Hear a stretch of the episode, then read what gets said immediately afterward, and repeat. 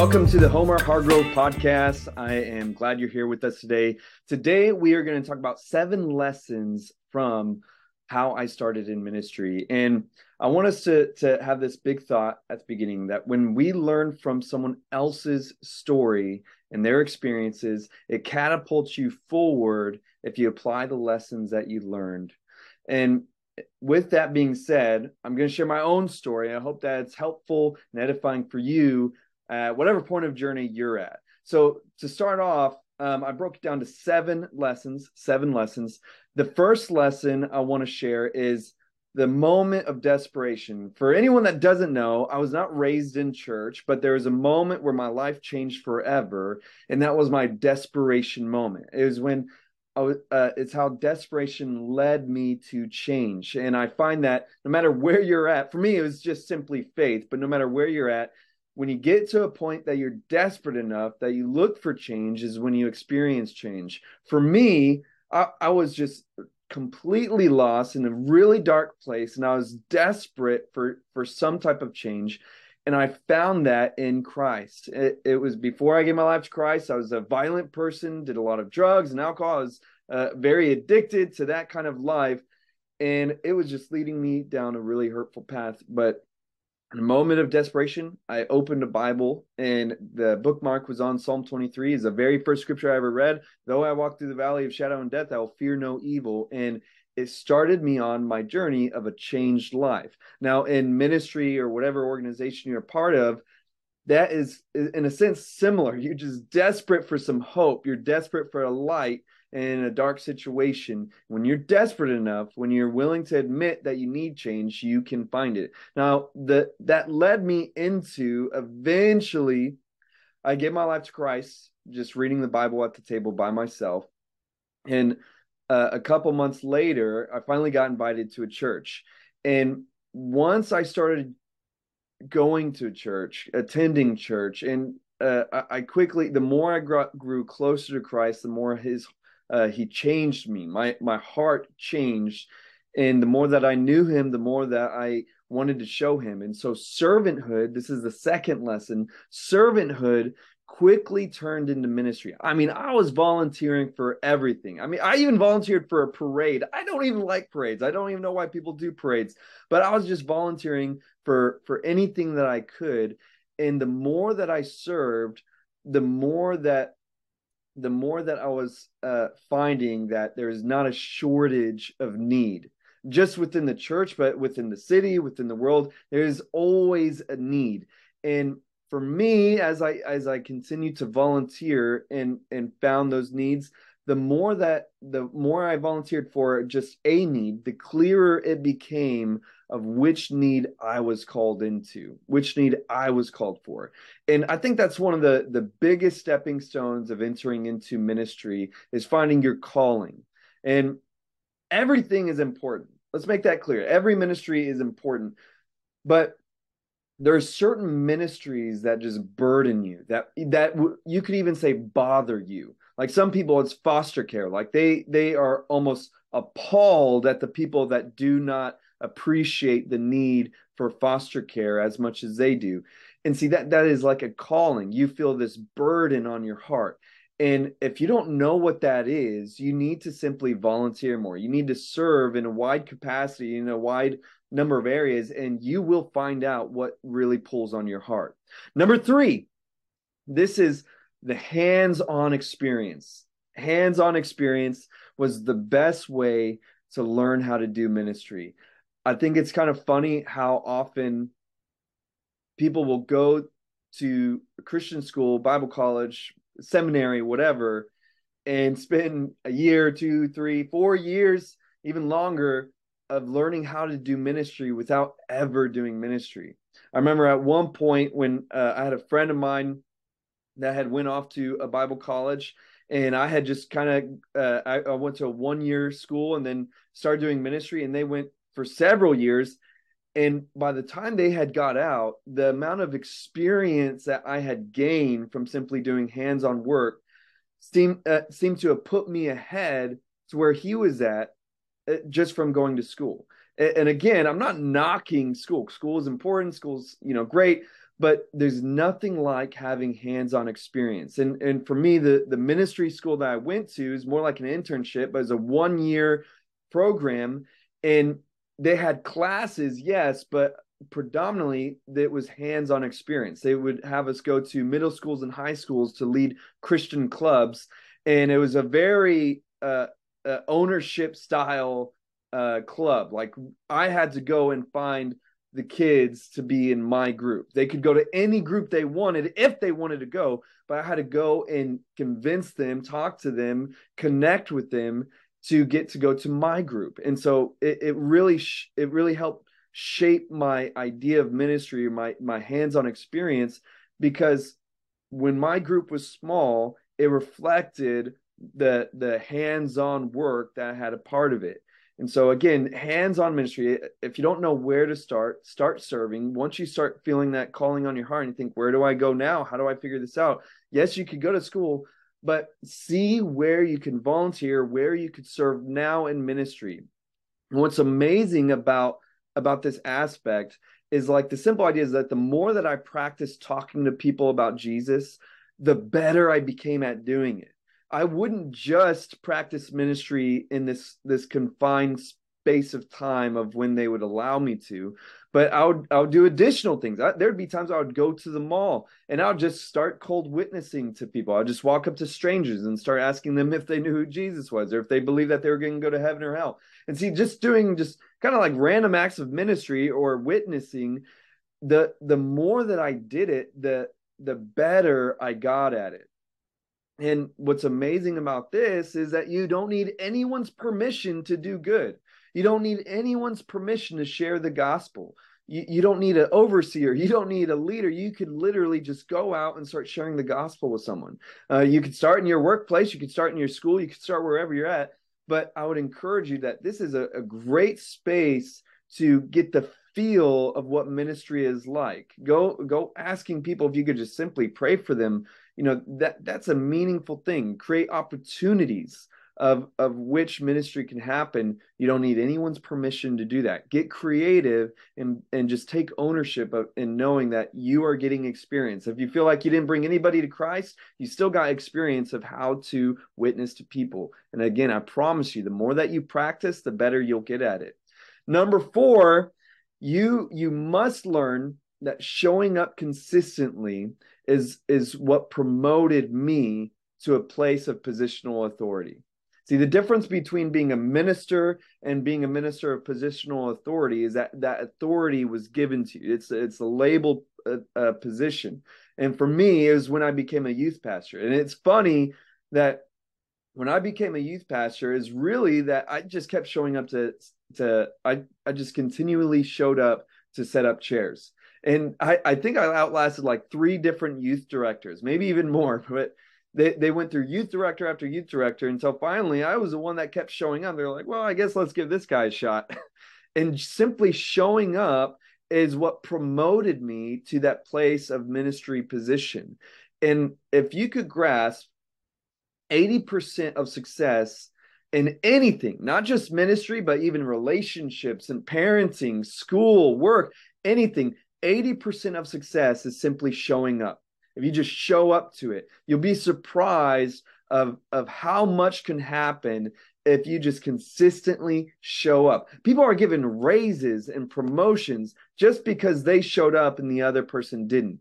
And the other 20% of how do you, you know, how do you get 100% success? The other 20% is what you do while you're there.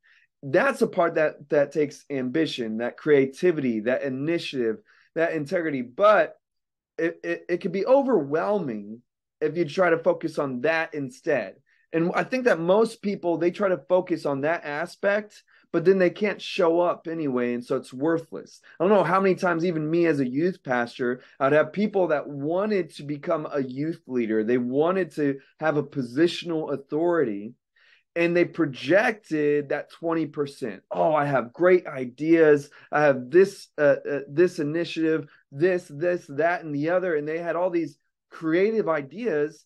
And i would just say okay can you can you show up to help set up chairs? And i would just simply ask them to show up. And they would last like three weeks if that before they gave up. And they they would have been able to achieve their their desire of this place of positional authority but because they never showed up it didn't matter how good their ideas were they couldn't show up to set up chairs. How can i trust them with something big if i couldn't trust them with something small? Do not despise small beginnings. Small beginnings happen by showing up. Now here's the fifth lesson from my story is honestly clear simple and obtainable vision is what made us successful in early ministry. And I'm talking about like super simple vision. And when we're youth pastors, my goal as a youth pastor was for students to be saved and connected to church after they finished high school. It, it was as simple as that. I wanted them to be saved and connected to church after they finished high school. And even as, as small as our church was, uh, we would have anytime that we did like a say a lock in or we would take a, a, a group of students to a, an out of town conference. I remember one of the last conferences uh, we went to was like the Gateway Student Conference. And our church at the time was like probably about size of 300. It was a small town, but it was a you know big church for a small town. But it, it's not necessarily significant. And if you look at the the rest of the world, 300 is not a big number, but for that 300 member church with without any uh, support from the church, where they didn't fund us, we had to fundraise everything ourselves. We were able to fill an entire bus of students. I'm talking about uh, 50 plus kids without any hired staff going with us.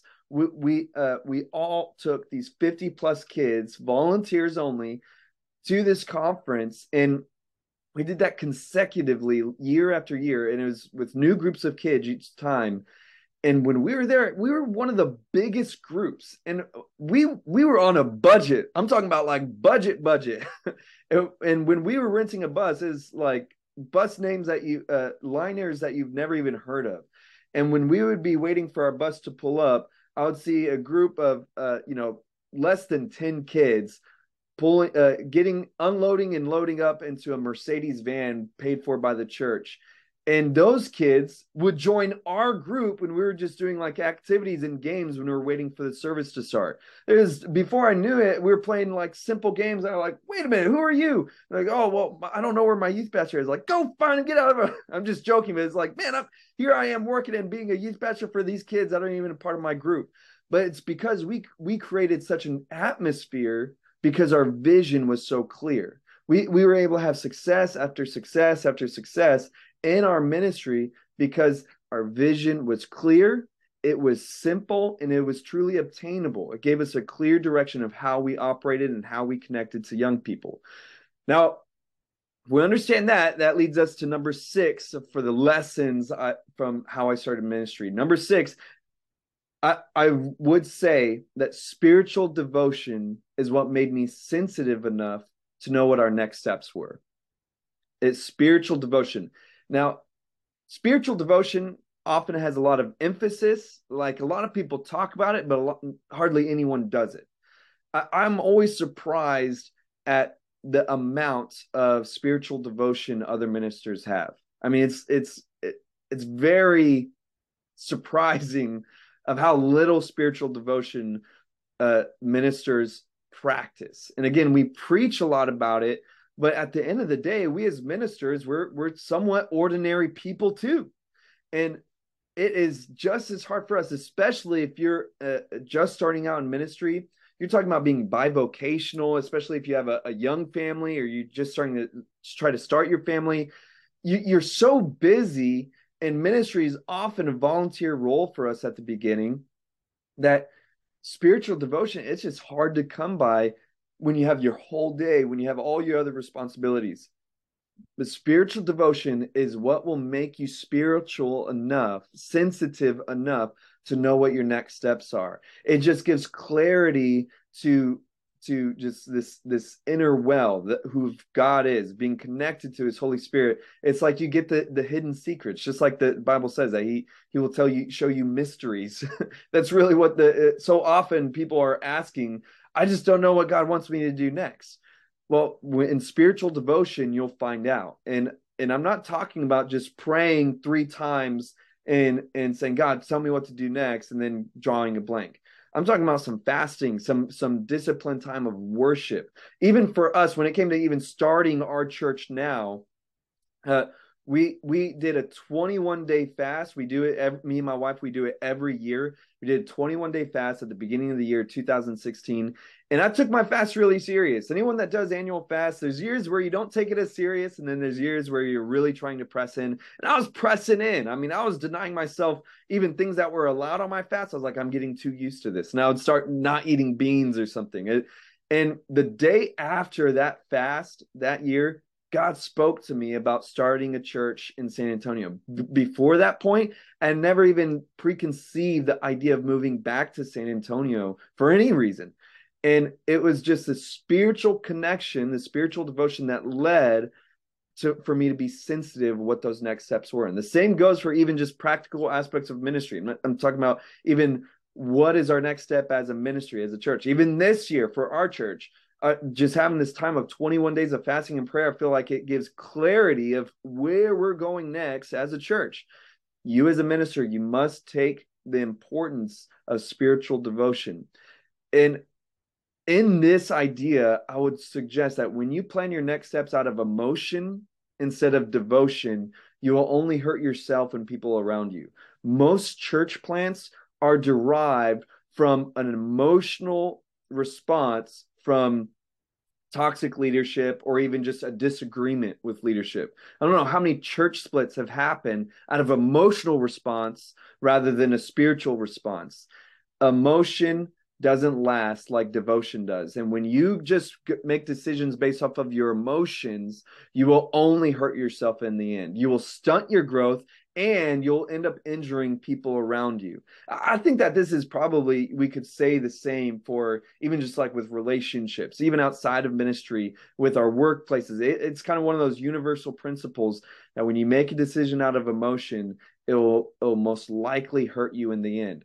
We we need to strive for devotion and that spiritual connection to lead us into our next steps. Now, finally, number seven, grit and aspiration is how we experience growth then and now. A big part of ministry is spiritual, just like I keep saying. But the uh, another very neglected part is the practical work and grit of ministry. Uh, it's like the idea of even just doing social media. I don't think there's very many pastors or ministers that are necessarily excited about social min- uh, media ministry. But it, it, just takes a lot of work. Like uh, it took me six hours just to plan a week's worth of content for our church. That's a long time just for social media content. It, it but that work is gritty and just like you know simply showing up for people like going and praying for someone in the hospital when you're busy that is grit. It takes that hard work of of of showing up. But then you go into the practical side of even like planning your service preparing your message. A lot of message preparation is gritty work. And it, being uh, an organized minister being a hardworking minister it, it all goes into this grit and aspiration and I think it reflects within ministry when it, it shows um, how how much work we are putting in. We, we see it on Sunday. Even when we just started out in our apartment, I mean, that was not necessarily exciting for me to have church in an apartment. And every time we had people show up, it's like these people are crazy. I would never go to an apartment church. But the reason people kept coming back is because we put a lot of work into making it excellent. I mean, we we moved things around just in our little apartment to make it specifically set up for Sunday morning. I prepared slides, even if it was just 18 people. I'll prepare scriptures and slides and put it on our TV. You know, it, it looked professional. It looked excellent. We prepared food and snacks and coffee, even for the kids. We we only had like three kids sometimes. We prepared a whole lesson for them. See, all of that took work and grit, but because it this excellence was seen people kept coming back and we continued to grow.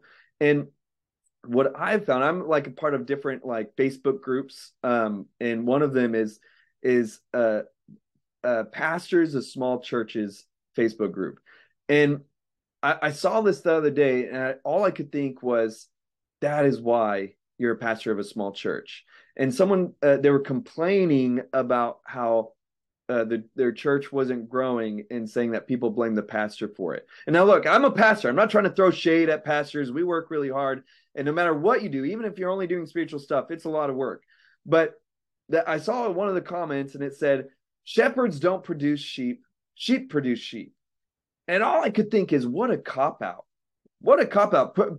When we, if we were to project that the only reason we're not growing, it's not my fault it's our church's fault. It's the people's fault because shepherds don't produce sheep, only sheep produce sheep. That is such uh that's just asinine to me. it, it is impractical. And when you start making excuses for yourself of of why you're not growing, you will not see growth. See that that statement shucks off responsibility. It deflects all responsibility. I'll tell you what, leaders produce leaders. And if if you cannot lead your people to witness, it's probably because you're not witnessing. It, when I project that, uh, if I'm trying to project evangelism to our church, I better be out there witnessing the gospel message of Jesus to somebody. I should be, if I want to lead our people into generosity, I better be behaving generously. I should be having acts of generosity myself. I have to set the example as a leader. And anytime that you try to deflect responsibility, you will not experience growth.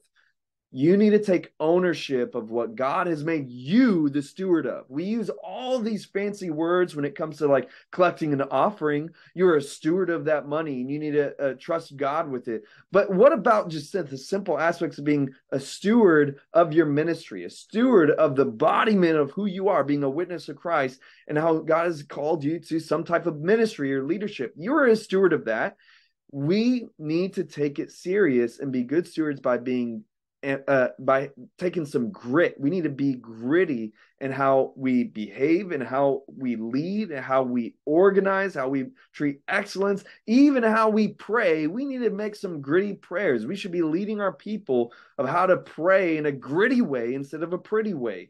And when you allow yourself to lead then it unlocks this this gateway of aspiration. Then you can your your dreams don't just die off because it's everybody else's fault. Then you realize that you have somewhat of this control when it comes to growth and and it's through this door of aspiration of of wanting to see change and wanting to see growth.